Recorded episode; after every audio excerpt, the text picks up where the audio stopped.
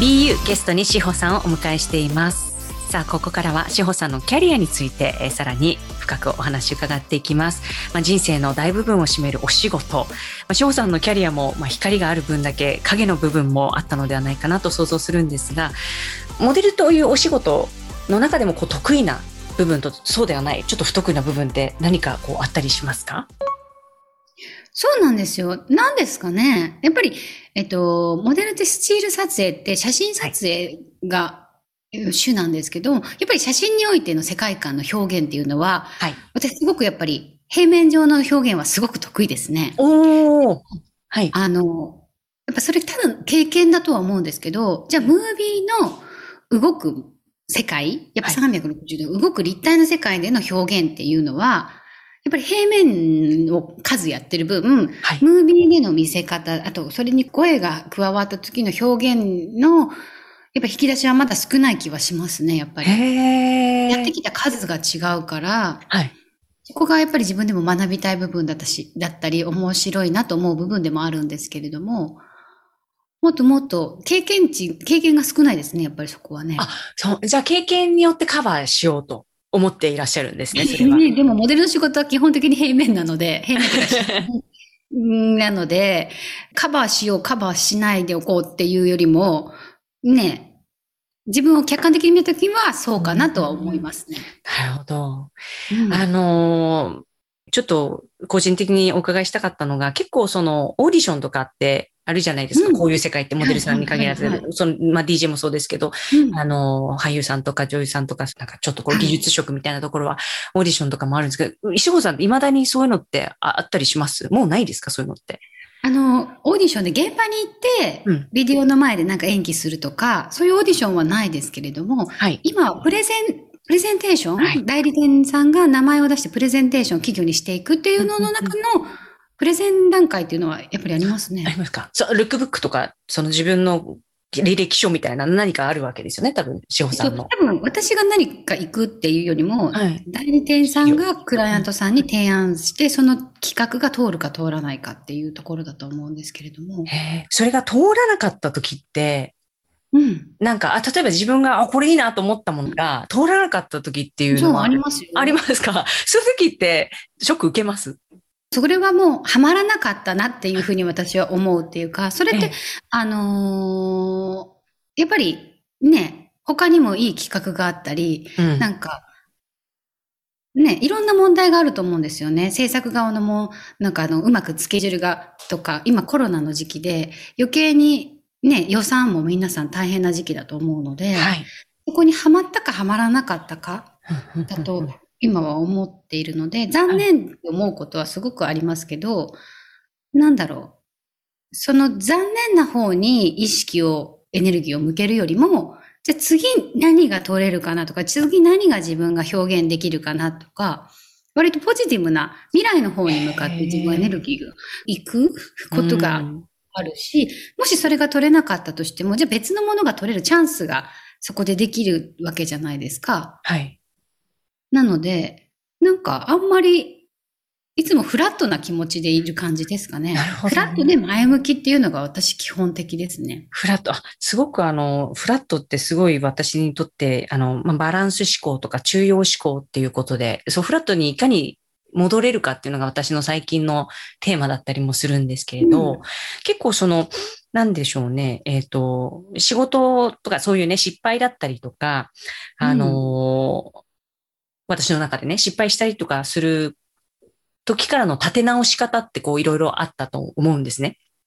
うん、で、あの、それをどうやって立て直したんですかっていう聞くこともたくさんあったんですけど、割とこの絶好調な時に、立て直す必要性があるんじゃないかってすごく思うようになったんですよ。っていうのは仕事が好調だったりとか、物事がうまく進んでいる時っていうのは、割とこう、なんかプライドが高くなっていたりとか、特限になってたりとか、地に足がこう、ついてない状態になったりとかあるじゃないですか。でその時って、それを自分でフラットな状態に戻さないと、自然の摂理によって戻されるような力が作用するっていう風な、まあ一つのこのバランス思考っていうのが私の中ですごく大きく響いたところがあって、自分の人生振り返ると、あ、そうだったな、みたいなところがあったんですよ。よ。翔さんは何かこう意識的にこうフラットに戻すとか、そういう好調な時に気をつけてることとかって何かあったりしますか？そうですね。身を引き締めるってことですかね。なんかいつも身を引き締める。う、うかうかし、だからいつも客観的にいて、うかうかしないように身を引き締めておくっていうのは大切だと思いますし、今話を聞いてて、じゃあ絶好調な時だけじゃなくてね、絶不調の時もそうだし、全然ノーマルな時もそうだし、どれでも、なんだろう、フラットでいることがすごく大事なんじゃないかなと思いますし、自分が本当にそのフラットでいるってことの習慣が、やっぱり本当に毎朝の瞑想が、はい。一旦ゼロにしちゃうっていう、なんかこう、いいことも悪いことも、今日は今日、明日は明日、今日は今日の新しい日が始まる、新しい自分がから始めよう、みたいな、自分の中でちょっとそういう意識があって、はい。なんかこう、やっぱり、その、例えば、絶不調だと、何か悲しみをやっぱり背負っちゃって一日がスタートしちゃうかもしれないし、絶好調だと浮き足だってスタートしちゃうかもしれないし、それに、そこから始めるよりも、フラットで、もうゼロから始めて、じゃあもう絶好調だと感謝から始まるし、はい、絶不調でも今日という日を新しい日をありがとうで始められるじゃないですか。なので、その習慣は待つように瞑想をしている部分もありますね。毎朝、一旦フラットにするっていうか、一回ゼロにするみたいな。なるほど。もう感謝の状態からスタートすることを意識してるんですね。その、まあ、フラットが意識してるわけじゃないですし、それを、そこにコントロールしようともしてなくって、割と、なんだろう。そんなことはもういいやっていう感じの ところですかね。その、その時ね、なんか割と何も考えてないです。うんうんうん、それをコントロールしよう、そう、ゼロゼロゼロゼロとかも思ってなくて。そうね。そうすると余計と。ないんですよ。だから、呼吸をして、深く呼吸をして、なんだろう。なんかこう、わかりやすい表現で言うと、移りゆくものと移りゆかないものってあると思うんです。変わるものと変わらないものってあると思うんですよね。ここの世の中には。で、変わるものにフォーカスを当ててるとすごく不安になる。でも変わらないものって永遠なんで、永遠って、永遠ではないですけど、例えば太陽の動きだったり、季節の巡りだったり、星の動きだったりって変わらないじゃないですか。もう、もういつも必ずリズムで動いていて、ここには変わらない、例えば絆だったり、愛情だったり、変わらないものも存在していて、私はその変わらないものに自分がフォーカスしていくって感じですかね。どっちかというと何かをフォーカスするとすると、そうするとそこにはすごく普遍的な、なんだろう、安心感だったり、なんだろう、普遍的なものがすごくあって、そういうところに意識を向けると、割とその感謝の気持ちだったり、そこになんかこう意識を向くと、割となんかフラットになれるような感覚があって、どっちかというとそういう感覚ですよね。意識、意識っていうか、その考えじゃなくて、つかみどころのないような感覚の方に意識を向けていく感じですかね。それってやっぱり、そこが具体的に自分自身で実感できるものって呼吸が多分そうだと思うんですよね。呼吸しないと生きていけないし、それはもうずっとここにあるものじゃないですか。うん、割とそれが呼吸が一番近いような行動として分かりやすくなるのは、こう、呼吸がその、それに近いような気がするんですけど、そういうものに、こう、増え、なんか、自分の焦点を当てていくっていうか、意識を持っていくと、割とフラットに始められる気がしますね。はい。私は、あの、瞑想とかするときに、当たり前にあるものに感謝していくってことをやってる。うんうん、ないものにどうしても私も目がいってしまいがちなんですけど、うん、ないものとか多分本当に変わっていくものとか、こう、すごく不安定なものに目がいってしまうときに、もう、そうなんですよ。大体考えだったり、考えてだったり、ね。そこじゃなくて、うん、本当に当たり前に、まあ、例えば家族だったら、子供が学校に行って当たり前、帰ってきて当たり前って、どんどんいろんなことが当たり前になってきますよね。うん、そういうなんか、当たり前だと目を覚ますこととか、コーヒーを飲むこととか、本当に当たり前ことにこう、意識を向けて感謝していくことで自分をフラットに戻していくっていうのが自分にはあったんですけど、うん、まあ全然。ありがとうっていう言葉の波動はすごく、なんだろう、細胞を変えてくれるような、よくお水であったじゃないですか、バカ野郎って書いたお水と、ありがとうって書いたお水だと結晶が変わるっていう。本当ですか？バカ野郎バカ野郎とありがとう。そうだったかな。へー多分そんなそう。なんかそんな、それ、すごいもう10年、かに10年、20年前にすごく流行った本だったんですけど、あ、そうなんですか。お水にその紙を書いたり、クラシックを効かせた水と、ヘビメタを効かせたお水だと、お水の結晶が変わるっていう本だったんですけど、やっぱりそういうのって自分も人間も70%から何パーセントはお水でできてね、水分じゃないですか。で、細胞ももちろんあるし、その結晶がか、水の結晶が変わるぐらいだから、人間も絶対それの影響を受ける。はい。で、もちろんそのいい言葉、神聖な言葉、ありがとうってとってもすごくね、神聖な言葉だと思うんですけど、それ、そこに自分をフォーカスしていたり、言葉をつぶやいていくと、必ず、必ずこの中の自分の意識してね、潜在意識だったり、その中、細胞は変わっていくと思いますよね。そういうのを整えていくことが、本当に自分が自分らしく生きる、ここの自然の中で、この世の中で上手に生きていくには、なんかそういう意識を持つっていうか、そうなんですよ。うまくこの世を生きていくすべの、なんかこう、ね、ツールになると思います。そうなんです。もうまさに、もう本当にありがとうございます。私まさにこの、その、その、今、翔さんがおっしゃったことを番組で実現させてるんですけど、自分でこうできること。まあ、本当にこう、心がどうしても病んでしまったら、その、あの、お医者さんに行ったりとかね、いろいろあるんですけど、その前にこう、日々の中でできる、日常の中でできる、そう自分をこう、整えるやり方っていうのは、ひまあ、もちろん一つ瞑想だけじゃないと思うし、いろんなやり方があると思うので、自分に一番合うやり方をうん。見つけてほしいなと思うのが、この BU っていう番組を。本当だね。そう思って今パッて思い浮かぶ言葉が、委ねてみるっていうのがいい気がする。委ねてみる。うん。私もそのインナーチャイルドに出たのも、すごく自分を委ねてみた時だったり、なんか委ねてみると、その自然の流れに乗れるような気もしますし、相手を受け入れるとか委ねるとか、そういうことがすごくポイントになる気がしますね。自分が今までの経験を振り返ってみると。自分の、その、自分をこう、流れだったりとか、運命だったりとか。もうどうでもいいわ相手だったりとかもうなるようになるしかないんだからっていう。もうなるようになれっていう、こう、流れに乗る？乗るっていうか、もう受け入れるってことですよね。今の状況もそうですし、なんだろう、もがく、もがく必要はないと思う。いろんなことをね。もがいても疲れるだけだから、こう流れに乗れば、流れに乗りながらも日々に感謝して、あるものを大切にしていけば、今が一番ね、その人らしいとところにいるはずだから、はい。その委ねてみることで、日々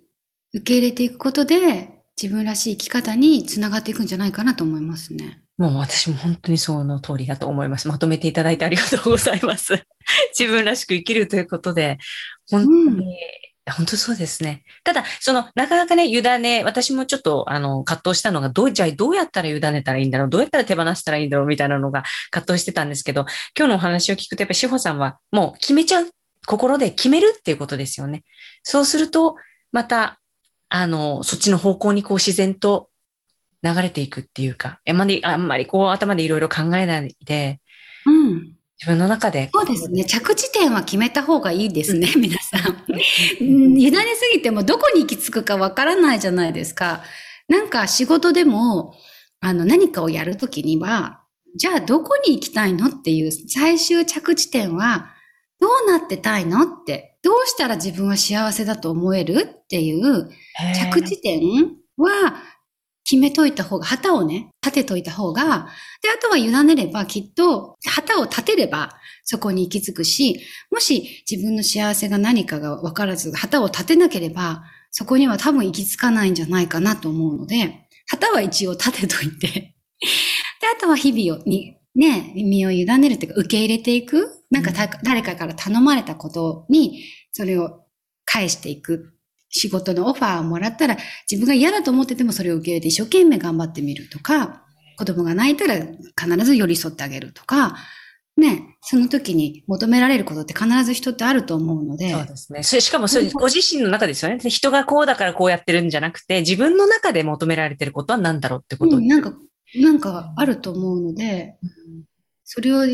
とにかく誠実にやっていれば、必ず いいところに行くと誠実っていうのが大事なんじゃないですか。純粋で誠実で向き合うっていうのが全てにおいてね。もうそこが大事な気が、横島な気持ちはいらない気がする。横島ってあれですよね。あの、まあ、思考のことですよね。あれだ、これだ、こう、頭の中で。エゴですね。エゴですね。なんかこう。まあ、と、エックハルト・トールで言うところエゴ。横島な、こうした方が得だわ、とか、